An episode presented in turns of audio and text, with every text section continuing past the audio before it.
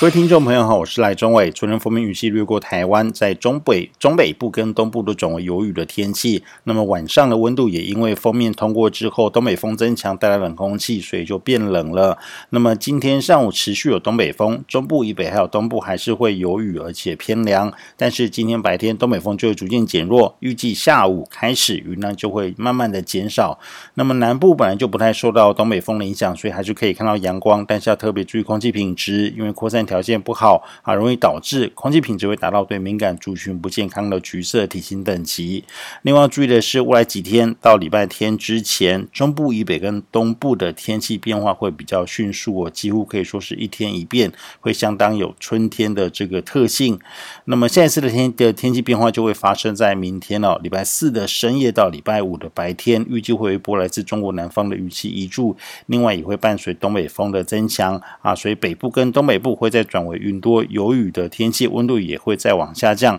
啊。不过因为水汽不多，东北风也不算很强，所以影响时间并不长。预计在礼拜五的下半天到礼拜六的白天，还会再有短暂的天气回稳的空档。但是礼拜六的下半天会再有一波锋面云系南下，那么这一波锋面的水汽就会比较多，而且东北风也会比较强。那么锋面云系的主要影响时间会到礼拜天的白天，全台湾都会有下雨的机会，但是主要还是在中部以北跟东。东部为主，那么礼拜天下半天锋面通过之后，中南部天气会逐渐好转，但是北部跟东部还是云多有短暂阵雨，因为还是持续受到东北风的影响。那么一直到大概礼拜二的时候，东北风才会再逐渐减弱，下个礼拜三天气才会再明显的好转。那么造成天气多变的原因，主要是因为中国南方有锋面云系滞留啊，常常有水汽跟云系，而且会随着气流快速的移到台湾的中部以北附近啊。由由于这个水汽有的时候比较多，有的时候比较少，锋面的位置也会南北移动，就会造成在我们下游的台湾中部以北跟东部的天气